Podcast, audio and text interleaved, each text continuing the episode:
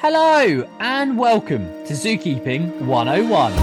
This is the Zookeeper podcast where we take you behind the scenes talking to professionals in the industry about their stories, words of wisdom, and journey so far to get to where they are today, really showing you what it takes to be a zookeeper.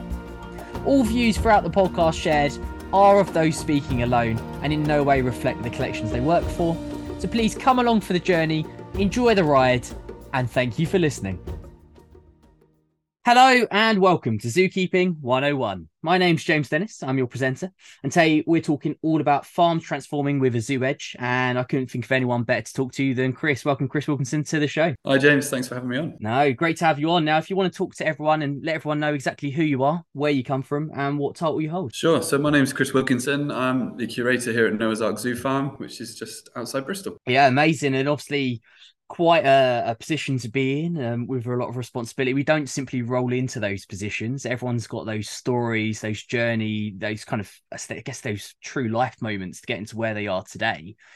Do you have them, Chris? I'm sure you do. Um, let us know exactly what journey you've been on and and how it all began to where you are today. Yeah, sure. So my journey started as a boy, really. I think I was about 12 or 13, and some sort of fa- family friends came to my parents who were farmers and they said, We're opening our farm up as a little farm centre. Would you, your family, mind coming up and helping us? We don't have anyone to help us. So we did. We came up as a family, my sisters and my mum and dad. And my dad was driving the tractor. My mum was, I don't know, working in the ticket office a bit as well. And we were helping guests around the farm. And me and my sisters started handing out rabbits to kids that came in. And it was very uh, primitive in those days. I mean, I think only one little room on the farm was, which is now our reptile house, had the rabbits in. The rest of the, the farm was just open fields every Saturday we would come up and do that. And then sort of next year or so, I suppose my sister started coming a bit less, but I would come up every Saturday religiously. And I didn't really know it at the time, but loved being outside. That was that was a real motivator for me. I think when you're a kid, you just do what you do and you don't really realize why you like it.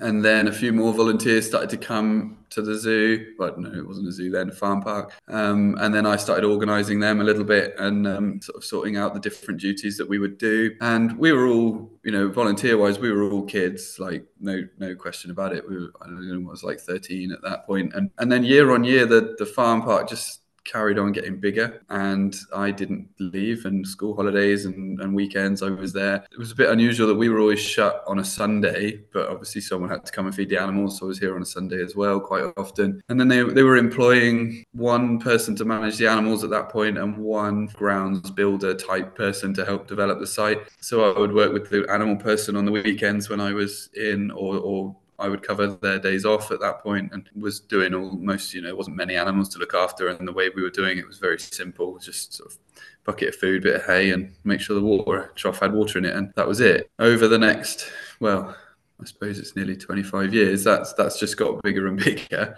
Um, got to a point where I had to make some choices at school. What do I want to do? I kind of knew that I was pretty engaged in this farm park thing that was going on, and I had another sort of line of interest in life. I think I was quite into photography, and I did my work experience at school in one week on a beef farm and one week on a in a photography thing and I loved the photography but I hated being stuck inside in the studio so that was a kind of beginning of an eye opener for me and the beef farm was fun. I wanted to do it at the at Noah's Ark, but they said, "Nah, you kind of know what you're doing here. Go and learn something else." Which at the time was like, but um, absolutely um, wisdom that I, I, share with others now. Then I was making choices at the end of school, thinking, well, do I want to do a bit of farming or do I want to do this kind of farm park, beginning to look a little bit like on the edge of a small zoo? Is a zoo thing something I want to do? And funnily enough, I decided that there was more of a future in zookeeping than there was in farming because I didn't inherit a farm. And as far as I could tell, that was the only way to really get into farming at that point. So very motivated by using my using my hands in my work, practical work, being out in the countryside. So went and did animal care and animal management at college after school.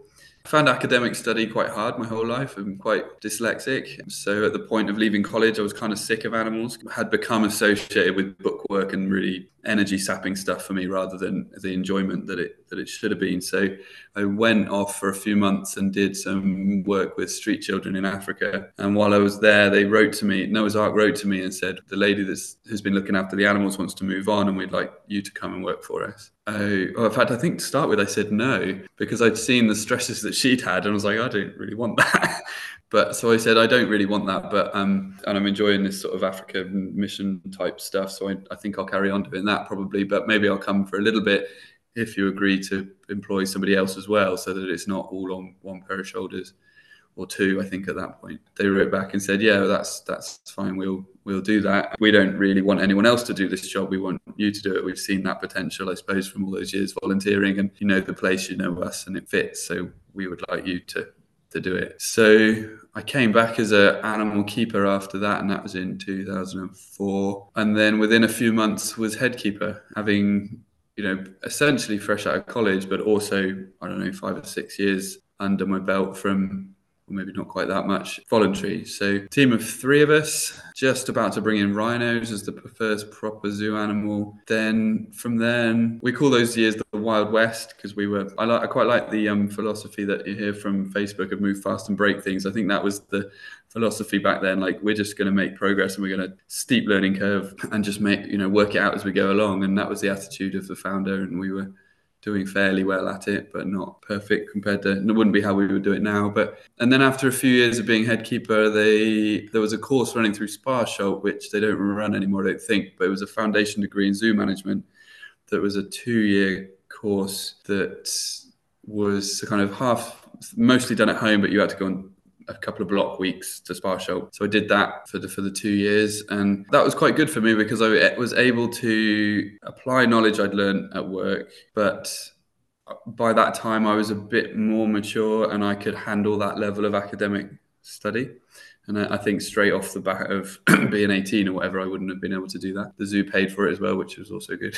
And then from then, the team just started growing. The animals we were bringing in were was growing. Um, you know, the collection was getting bigger and bigger. At some point, I made the shift, and I think it was around the time that we went into BIAZA that the role had kind of changed from just being out on the ground as a sort of head keeper to more of a bit more strategic and a bit more facilitating operations, which is kind of when I moved into a, what we call a curator role. But I think the thing with these job titles is they only mean what you want them to mean. You know, a curator in one place does a different to a curator in another place, and how senior they are in the organization is up to the organization. And um, on the continent, I think it, it looks a lot more like that's a very academic route if you're a curator, and if you want to be a practical route, that's you know it's a parallel journey but they're not really interlinked. And that's certainly how it seemed in frankfurt when we were there. So yeah that's that's kind of the journey to where where we are. Obviously we brought in a lot of um, iconic species and and somewhat controversial species um, elephants being the probably the most notable you know one of the most modern cutting edge sort of houses certainly when we built it. Thankfully people have uh, come and developed and taken what we've what we've done and, and tried to better it as well. You know we're breaking new ground as part of a collective in the industry. So we've done a lot of things I think one of the things about working in one place for a long time is you have to own your development. I mean, I've probably mentioned this a few times. I quite like little strap lines and, and catchphrases. And I think one of the ones that I've taken on board is try not to be the smartest man in the room because that's not a position that you can grow in. Um, so put yourselves in rooms where you can learn from others. And I think when you stay somewhere long enough, you have to really own that. Yeah. What what a journey. Let's say you've uh, definitely been through a fair few things, and I, I, guess you've touched on it already. You've just answered it, so you've jumped the gun. Uh, you may repeat yourself, but we'll see if you have anything else to add to the party. Do, do, you have any advice looking back at that journey, looking back at those stories for even your younger self, but if not for someone listening in to from your experiences about the industry, whatever you've got to give? Any little gems? For um, I think for trying to get into the industry the way I did, it's something I look at when people come today is how valuable volunteering is. And it's difficult sometimes because by very nature, there's no pay attached to that. So some people find that harder. But even if it's just you know, one of your days off, I think volunteering is like a constant job at, um, interview. You can write whatever you want on your paper. I might not even read it. If I know you, you cannot bluff me because I know you. I know what you're going to bring to this organization. I know how difficult or easy you're going to be with. And, and to be honest, those are the people that we really want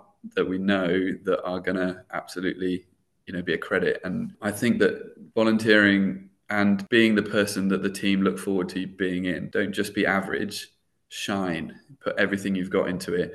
Don't be over the top and annoying, but just be the one that doesn't have to be told twice to sweep the floor, doesn't have to be told to go back over things. In my mind, there's no difference I, am happy to train a volunteer to any point at which they can cope with. I don't believe that the fact that someone's putting money in your pocket or not changes how competent you are as a person. It's the person on their journey. And, you know, I don't mind people having keys to certain animals if they're trained or driving certain machinery, as long as they're insured and everything to, you know, we'll train them to that point. And as a volunteer, you can progress to a point where the team really value you and at that point you're so employable. You know I, I, I used to put volunteers into brackets. There's volunteers that come and you really help them and there's volunteers that come and really help you they get that from it you know you want to be in that second bracket and and you want to be the top of the class in that bracket and you know I look around my team and, and my section leaders and most of them not all of them but most of them started as volunteers and you know some of them have gone done something else somewhere else which has been valuable some of them have just played the long game and stayed um, a bit like I did I suppose but that would be advice advice I would give to people. And on a CV, that is definitely what we're looking for. What have you done? What can you prove that you can do? And I know, I mean, we might come to this later, but over academic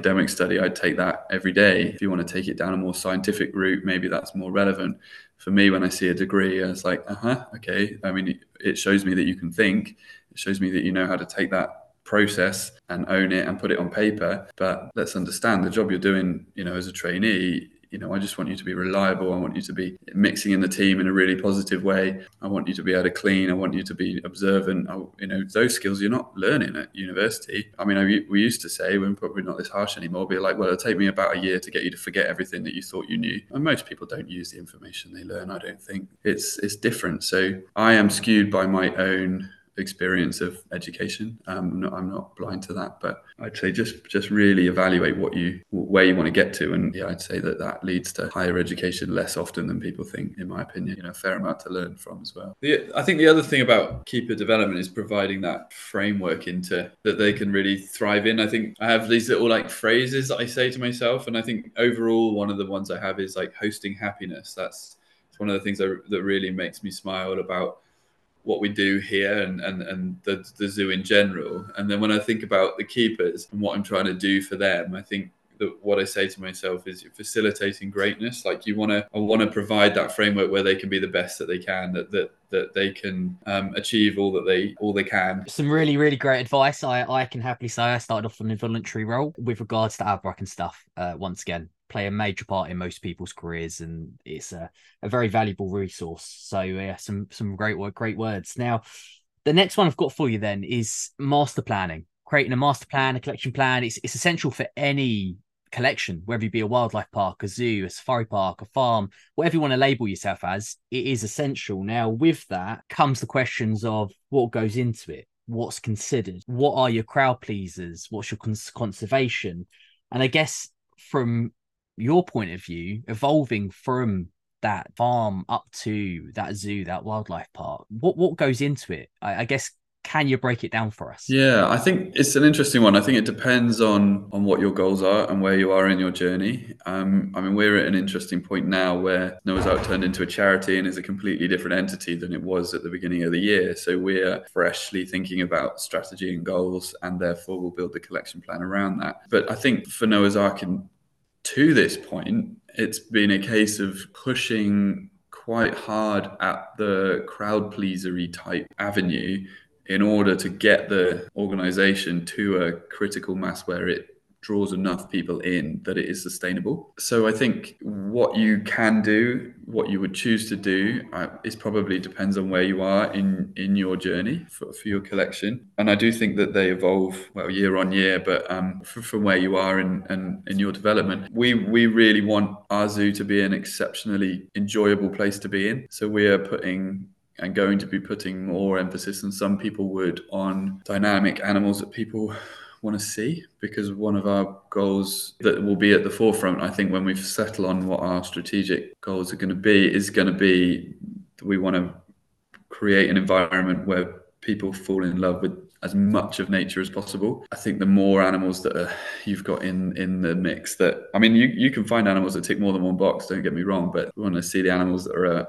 awake and moving around. You know, we want people to stop and engage with the animals in the collection. And I don't think that really detracts from the work that we will want to do with conservation and those goals as well. I think the skill of it will be marrying as many of them up together as we can and going through that journey, which is quite exciting. With all of with with with so many parts of the business, once you've got your direction set, it's, it's a really fun process in some ways now that we're in because we are creating something that people really believe in, that they want to get behind and support, that they love coming to both as a visitor and as staff, and there's meaning behind it. And whether that's from, you know, from the cafe, from the gift shop, from the experiences to the animal collection, all of those feeding and serving that higher goal that everyone's bought into and agreed. That's really powerful when when so your collection plan, your conservation plan, your business plan, your site plan, when all of that feeds a goal that everyone's really driven by, that's a recipe for something really powerful. And I think that we become you know community assets in a way that we haven't really seen before. We've you know we're reaching areas of, of our population and demographic that and don't engage with wildlife and zoos. We're connecting people with their food roots. We're managing ecosystems within farmland with with animals. We're, we're reaching across the, the globe and doing conservation work in in peru. And you know we've got various breeding programs going on and, and a colorful vibrant collection. Like we're very proud of our site and our collection and we will continue to yeah champion that and make that you know as enjoyable day out as possible. Like we're, we're not shy and backward about saying that we want people to enjoy the zoo and we want them to have the most fun here have make memories you know around every corner with their families that that last a lifetime. And most of us have been inspired by visiting a zoo at one point and we don't want to throw the baby out with the bathwater and lose focus on the fact that people want to have a good day out and we want people to have a good day out and we want here to be where they fall in love with with nature. And we won't do that by having enclosures full of boring brown animals unfortunately. No it's some really really exciting stuff and i think it's it's nice to hear really really nice to hear and we can see that from the outside that you're growing becoming a, a real big player in this industry which is, is nice to see. And uh, with that obviously it doesn't happen without the people behind it. You know that goes for all all businesses. You know it's the people who make it and our zoos our wildlife parks our farm parks and so on they are no different. They need those those bodies those those passionate individuals behind it spearheading the focus. So with regards to yourself do you have any key characteristics that you're looking for from your keepers? Um, and i guess from that is do you see any additional skills needed which combine that that farm element with that zookeeper element and enhance the the platform further? It is interesting when you think about people that have come from a farm background um, potentially coming into zoo because we have quite a big farm section, but they just to put that in context. So we are 100 acres of zoo and 100 acres of farmland outside the zoo, but the farmland outside the zoo is run separately by a farm partnership, and that's mainly arable crops. So the farm section is an animal team within so we have six animal teams within the animal department and managed exactly the same as all the others it's just they don't look after zebras they look after suffolk punches like that group of that that team will draw more than others from a pool of people that have worked in farm parks for a pool of people that have worked in in traditional farms. And it's it's interesting when you see that because you've got different approaches and different skill sets that would probably be the industry norm for these different avenues of, of coming into the industry. So when we see an application from somebody that's just worked on a farm, it will look very different to an application that somebody that's used to applying for zoo jobs. So you have to have an open mind and, and be able to, to sort of see, and we've had that before when people have tried to explain their experience, but they've only worked in rescue centres. It's like, I'm struggling to quantify your experience based on the things I'm used to seeing. So I guess you have to have maybe a little bit of, of knowledge of the way that they would be working and, and how that sort of relates to what you want. I mean, it's interesting that farmers are often quite isolated. So then bringing them into a forum which is entirely you know hugely public focused and you know that you're not working with three people you're working with 100 people and then you're invited 200,000 people in to visit you know it's it's a very different dynamic than I'm on the countryside on my own all the time some of the stockmanship in some of the farmers out there is incredible and you know driving through a field on a quad bike and going that sheep's lame she's got a bad udder leaves a gap between a lot of the stockmanship i can see in the zookeepers and we mustn't look down our noses at them because it looks different. Like you need to recognize what you're looking at. There is a lot that we can learn from good stockmen in, in the farming industry. And I mean, also the technology that some people are reinventing the wheel within the animal industry that they don't need to because it's been invented for horses and cows already. Stevie and I were um, often talk about things like this, but you know, there was one place that were very excited by this new piece of technology that they discovered. It's like it's a cattle crush. Had that for 20 years. Yeah, it's an interesting question, but I think recognizing what you're seeing and you know there's a lot of comparable and relevant skills out there that i suppose also the efficiency of, of the work. Like if you're working on your own with 100 cows i went on a conservation grazing course recently and we were driving around chatsworth house and and the guy that manages the farm there said oh we have one member of staff to roughly 2000 sheep. Put that in a zoo context. He's just bonkers. So the efficiencies and, and, and the mechanization of, of, of the way they work there's quite potentially you know a fair amount to learn from as well. Yeah, no, some some great stuff, and that is going to lead us perfectly into the next segment of this podcast episode. It's the big questions. It's a part of this podcast episode where we tackle some of the bigger questions in the industry and trying to get to the bottom of these answers. So we'll, we'll give it a crack, and as to say, that leads us perfectly to the number one, and I think you're just the man to answer for this, and that is how would you define a modern day farm? Yes, that's an interesting question. I think one of the things we have to remember when we think about farms is they and and farm parks and they are essentially family businesses usually. They don't have the same DNA as, as zoos do usually. It's quite hard to sometimes even use the same language when describing them. And and and also like, you know, they're, they're businesses, they have to make profit uh, or at least cover their faces otherwise people don't get fed. So farmers manage what 70% of, of, of the natural world in, in Great Britain. So they are custodians of the countryside. And the future, I hope, is that they are the conservationists of, of our landscape. I'm really passionate about the concept of conservation grazing, using native animals to restore habitats. Absolutely loads of benefits. But things have to pay as well. So it's a difficult balance. And I hope the government supports the farmers in that. I, I believe strongly that we should be able to feed ourselves at least mostly. I don't think it's a very supported industry. I've spoken to several farmers that think the government wish we weren't farming at all, which would be a very, very vulnerable state for the country, I think. Uh, but they all care about you know, or you speak blank, you know, you can't really blanket everyone, but everyone I speak to in the forums that I am involved in are passionate about the countryside of wildlife, but also, you know, want to produce food for the nation and need to make, you know, a viable business out of it. So it's a complicated balance, but I think that they, that, that some of the things that are possible within farming is, is, is really going to benefit our environment. But it does take a cultural shift from the consumers that food isn't always cheap, that we shouldn't eat meat every day. You know, I think we've been lied to that being, you know, becoming vegetarian or vegan is good for the planet. I, I think, I, sadly, I think that's a misguided notion completely. You know, we eat meat free at least twice a week. I think we need to eat better and less often uh, meat wise and meat production can be extremely beneficial for the environment so it's a really complicated question but i think at, at, its essence the future should enhance our biodiversity should be able to feed the nation and um, maybe we need to pay a little bit more for our food to get there and and just be more specific like why why should we eat meat every day. You know, the the cost of that is is what the rainforest you, you, you're producing and importing cheap meat. You know, let's knock that on the head and promote British stuff that's reared in a you know the highest welfare in the world. You know that that will benefit our our ecosystems. Yeah, very, very well put, and a great way to kick off these questions. Now, number two, I think combines with number three. So I'm going to tell you both of them at one go, but if you want to separate them, I totally understand. Now, I guess the question to kick off is what makes a farm a good place to work within the zoo industry.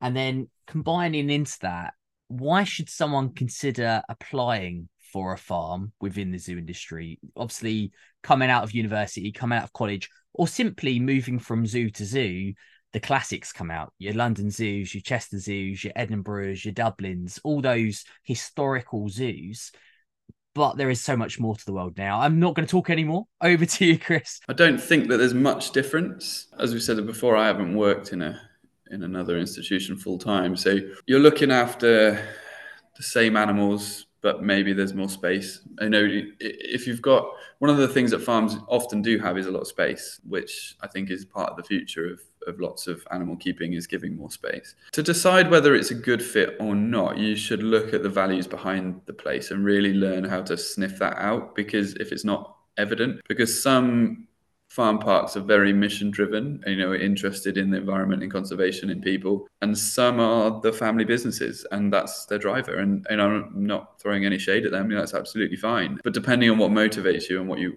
you know, what sort of organization you work for, I think don't make a sweeping statement that all farm park zoos are the same and, and don't assume that you're not going to get out of them everything that you could get out of working in a city zoo. I think you'd have to approach everybody as an individual and, and look into yeah, what you want to get out of your, your role or your institution and you know ask people that work there what's it like? You know what's the team culture like? What do they care about? Do you have enough money for a new brush? Like what you know find out what's like working there and make those make those calls. That's cool. That's cool. I mean great great answer. And obviously I guess looking at the whole industry here in the UK, we're renowned throughout Europe of having some of the well, the highest quantity of zoos, wildlife parks, safari parks in such a small amount of space compared to Europe or, or even the world. With regards to you know more zoos but but these farms transitioning into the industry do you see it as an advantage are, are we progressing by having more or are we just simply diluting ourselves yeah interesting question so i think i've had a few farm parks because we kind of sit in both worlds a little bit. A few farm parks come to me and talk about getting a zoo license, and and my usual first question is why why do you want to do that? Like, don't essentially, in, unless you're absolutely sold on it because there's the, the difference in the governance the legislation and the expectation on you when you become a zoo is huge compared to what you need to adhere to to be a farm park. I don't think that it's always very obvious the difference in the level in the two worlds from the outside. I think just to bring a few meerkats and a you know people's pets or something that they're giving you like a barn owl or whatever to bring a few things like that in in my mind is a really big question of whether that's worth you know all the other expectations you've suddenly got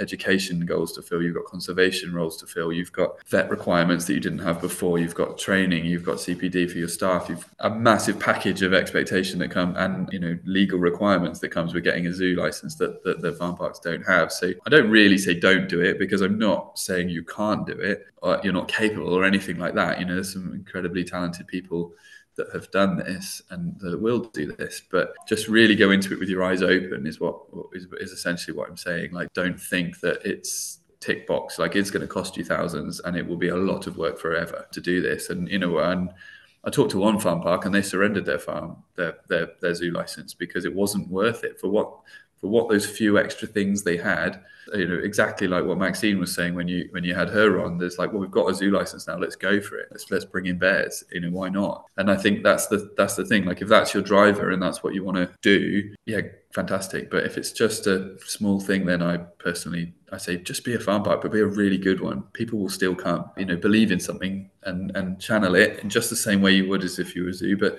do it with rare breed farm animals. And then you know you've usually got all the play and all the other things in the part of the business as well. But often those those businesses as kind of farm diversification type situations. And and i think a zoo really needs to be a bit more mission driven than than just a diversification. So it can't it's not that it can't be done but just yeah as i said let's just make everyone aware of all, all the facts on that really. That's that's kind of my mantra to myself when i have those conversations. Um, but with regards to having more zoos i don't think that's a weakness really. I think the more animal establishments that are licensed and obligation to do things really well you know the better. We're a nation of animal lovers. There's enough people that are interested to go around and see more places and people will find their own niches as time goes on i'm sure. But I, I mean we're only up the road from from Bristol, um, and I don't think you know if, if, our area becomes known for having zoos in it, then people that love zoos will come here and probably do a few as a part of a, a trip or something. You know, it's like having shoe shops all in one spot. If you want shoes, you go there and you you know you look at all the shoes. So I don't think that it's a problem having lots of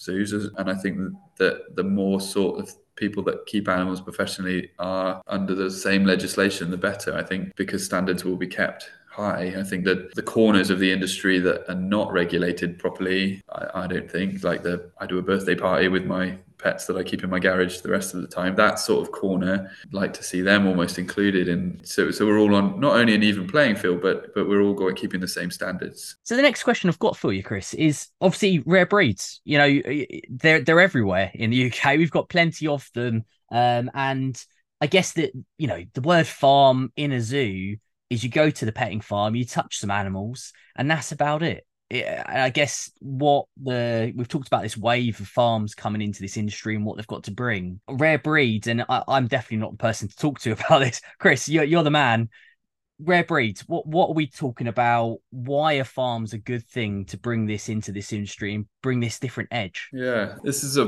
particular interest to me i think as well. So what what is a rare breed? It's a it's a it's a native breed of farm animal that for one reason or another has and usually it's profitability. Um, an emphasis changed within the farming industry a lot of it post-war emphasis on higher yield. So some of our native breeds couldn't compete with the continentals. Who feed these animals with a bit of barley, they'll grow you know twice as quick or something for for sort of commercial reasons the um, some of the rare breeds became less desirable so that and that's really our, you know, the, the demise of some of these native breeds is, is where that sort of phrase came from and the rare breed survival trust sort of uh, was was founded to try and protect these breeds and, and maintain that genetic diversity so they're not lost. And I think um, where I see a real or where I find myself in in a with a real interest in these animals is how that interacts with our, our wildlife and our native ecosystems where they have grown and lived together for hundreds of years with these animals that are low impact, low input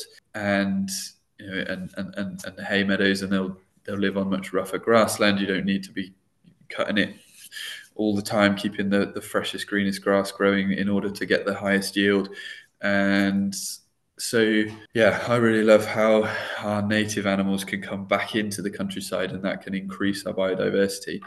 So with these rare breeds, we've got these sort of conservation storylines going through. We've got uh, the, the sort of history storyline going through, and we've also got breeding program and a protection sort of um, narrative as well. So I think that when we come to, to, to looking at domestic animals in zoos, we can find a real conservation angle on, on multiple levels when we bring in these farm animals, these rare breed farm animals. So we've got, yeah, we've got a real opportunity. So when we look at, when we wanted to give our farm section a bit of an overhaul and give it a more of a conservation focus, in the same way that we do with lots of the other animal section, all the other animal sections. So bringing those rare breeds into the zoo just made real, real sense, really. Um, so that's kind of how we've how we've ended up with our own rare breed section, and we you know, we found a kind of uh, synergy there with, with Jimmy's farm, and they're interested in rare breeds. So we've sort of teamed up a little bit, and we, we're both RBST accredited. I think they were the first, we were the second with our farm sections, and we're trying to champion that. And you know, it costs no more to keep a rare breed animal than it does a um, a gin, you know, a kune kune pig or something. But there's more of a story if you have a Tamworth or a large black or something. So we can give that a bit more of a focus in in our farm sections with these animals that tell our story, not just a, a generic pig story. Yeah, totally, totally. Now, at this point, I was about to lead on to the final segment, but I do have one bonus question for you. It's something we've we've talked about before, we've alluded to it, and that is, uh, it's kind of the point of these episodes is I'm bringing up and I'm saying the word farm way too many times. I'm saying it way too many times, but to really prove a point that, you know, the name zoo, the name farm, the name wildlife park, they all come with brands. They all come with a reputation which goes above that one collection for many, many years. What is your viewpoint on on the name? You know, do we need to get rid of the names? Do we need to embrace the names, the word zoo, the word farm, the combinations of the two? What, where where do you stand? Yeah, another good one. Um, I probably apply this sort of philosophy to this that I do with other things that we do within the zoo that if you're going to do it, be very proud of it. And if you're not proud of it, why are you doing it? And I think both the farm and the zoo, I mean, we have both in our name, Noah's Ark Zoo Farm, and it makes my email address incredibly long. I mean, not only does it make sense when you get here, but both identities, I suppose, are something that I feel that we, we, we should be extremely proud of and promote. I think if we can promote the education around sustainable farming, around sort of food production and awareness of how how that is. I mean, having a restaurant on site and a farm section, I think, and a farm shop, just it really means we've got all the pieces of the puzzle to really create a rounded educational offering for everyone that comes through that how their food choices affects the environment and the wildlife that we have in our country. And you know, we're still joining those dots up, and it can be a little bit of a hot potato, but it is something that I feel very strongly that we need to own and embrace. When people come here, they understand it makes sense. Like you can see that there's farming around, and it's we are farm, but we are zoo. And and again, zoo is a collection of animals that people come to enjoy. I don't think that's something that that we should shy away from. I think that you know it's come up a few times in management meetings. Oh, should we think about something else? And I feel very strongly that zoo as a as an identity, we need to work through the fact that historically, particularly that that didn't have great connotations, but we just need to be very proud of the progress we've made and keep pushing forward and not allow that sort of negative around the word that could be could be drawn out. Not allow that to sit with us. And you know i'm i'm quite one for if someone tries to label you something just don't accept that. Like I, i'm not accepting that for myself. Like i'm not putting animals in small cages so i'm not going to identify with that. Like if you if that's your connotation that's your problem. We are progressive and we you know and i think i want to own that and just do it justice really. I think yeah have it own it and and redefine it. Very well very well summed up and you've battled through you'd be happy to know you've battled through and conquered those big questions.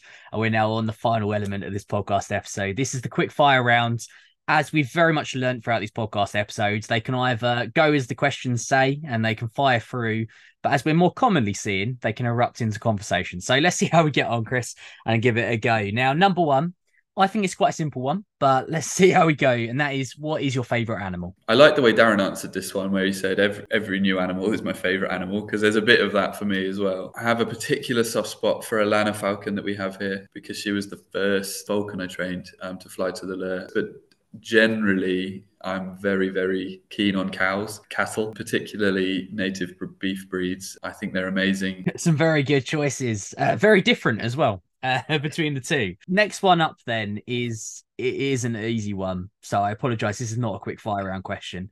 What is your top tip for mental health and well-being? Well, like most people have said, a work-life balance I think is is is massively key. I quite often think of an analogy that I was told once, which is that we are, if you imagine we are like a bucket and, and, and the things that come into your bucket fill it up, and that's your, your sort of capacity. And we can't always control what comes into our bucket, like that we just live in a world. And I think I think the world we live in now we haven't fully adapted to with the with with the amount of information that we're fed through social media, through having our phone in our pocket. Is just I just think it, we live in a slightly overwhelmed and over drained state with the state of the world and, and all that negativity. So I think that we've got a lot of things that feed stresses into our bucket, but I kind of feel like we're living in an elevated state of capacity just by the amount of stuff that we're fed probably subconsciously but I don't want to get too deep into that but so certain things you can you can control what fills your bucket up. But one of the things I was told recently is you find ways to punch holes in your bucket and let some of that water out. So finding things that restore you. Um, so whether that's hobbies, walking in nature, reading, find those things that that allow you to just drain some of that capacity back into your bucket. And I think that we, as animal keepers, and particularly those that are immersed in the day to day care, because of the caring nature of your role and and I think the fact that we live nowadays particularly in a almost overwhelming emotional sort of society where you know the environment's in a terrible state that there's wars all over the place the amount of negativity and things to care about is overwhelming. So the fact that you've got animals that are sick you know we, we lose perspective because we're living at capacity the whole time so uh, I think that having that balance, and, and, it's hard to say to people, hold it lightly because it's an it's a caring industry that you invest so emotionally in. Your animals are like your colleagues, so you need to be able to step away and just find something that isn't to do with work that you can restore some capacity. I think and get get some proper break. I mean, I live at, I live on site. One of the things for me to compartmentalize my brain is whether I take my boots off or not. So I pretty much only wear my boots at work. So when people see me out and about, I've usually got the most ridiculous, unpractical shoes on. Yeah, when I'm in work mode, I've got that. But I don't know, just for me mentally, you know, stupid, sloppy shoes on just means I'm not fixed for work. So I'm not, my brain isn't chicking into that. Yeah, I guess over time you find your strategy that that works for you, um, or you don't and you burn out, and that's, that's the sad truth. Yeah, some some great words there, and uh, very well answered. Now, number three is what is the best part of the industry? I love building something that people care about. I think that's really fabulous. So that's a real motivator for me to be making something that I care about, that I can see other people care about, that people come to have great days with their family. So I love that side of of it. Yeah, no, it does. Yeah, spot on, spot on. Now the, the next one could ch- take you absolutely anywhere in this world, and that is what zoo globally would you like to visit and why? Yeah, I've heard you ask this a few times, and I I'm not never oh, I wasn't sure, and still I'm not exactly what say to that. I mean, I've seen some things from some of the American zoos that I would like to go and see. Um, the Bronx Zoo, um, San Diego. I saw some stuff on social media recently from Leipzig Zoo, and I thought that looks that that looks worth seeing. We're at the moment in the process of sort of looking at going out with it as a senior team and going to see some of the different zoos that we feel are really um, pushing the envelope forward. You know, driving things in a new way. Yeah, it's quite topical at the moment for us here, but I don't have one exact one I'd like to see. There are little bits from lots of places I'd, I'd like to see. So when we think about where we want to go and see and who's really um, who's really driving things forward and, and creating new things, it was bringing back memories of something that we used to think of, which was, um, well, I used to say that there, there was this Chester Zoo effect on my keepers that if we couldn't emulate what they had done because they were they were pushing, you know, they, and they do do great great things. They would constantly compare themselves to other places that were not the same, um, don't live in the same world, you know, have millions of visitors versus our whatever it was at the time, 100,000 or something. And I felt like there was a real stifling of their creativity because of the comparison between collections that were not living in the same world as us and us. And if we couldn't emulate what they were doing, then we shouldn't do anything. And, and that was a real block for a while that, particularly with the group of keepers that we had at the time, that we couldn't push things forward. So I think that there needs to be a when we look at who we want to go and see and what we want to do, we need to be able to filter that in a what, what's the essence that we want to take rather than specifically like this is the only way to do it. Very well put. I did tell you that these questions would erupt into conversation, and that's a great example. Now, the, the next one then is what is the one trait, one attribute inside yourself which has allowed you to push on and get you to the position you're in? Yeah, that's a puzzler, that one. Um, again, I think it's hard to draw out one. I think if I was drawing out one, it would be having people skills. I think that so easily overlooked. I think that your ability to get to communicate and get on with people. Really, really cool. Now, the the next one then is if you weren't in the role you're in today, what would you do? I struggle with this question, but um, yeah, what would you do? There's a bit of me that thinks I might be an agricultural mechanic because I love the technical. I love being outside. I don't like being in one spot all the time. The other thing I really love doing is hosting people, like having a site where people come and be happy um, but within the countryside is is really uh, important to me. So I think the other thing that may open up, it might even open up still in life, is um, having a venue like a wedding venue or something like that, where where we were hosting people's good times. Yeah, no, very very well put. And to to reflect a question from earlier on, the next one I've got for you is. Do you feel there's anything we still need to improve within this industry? Oh, definitely. One of the things that I think is getting better, but still needs more focus is the way we train leaders.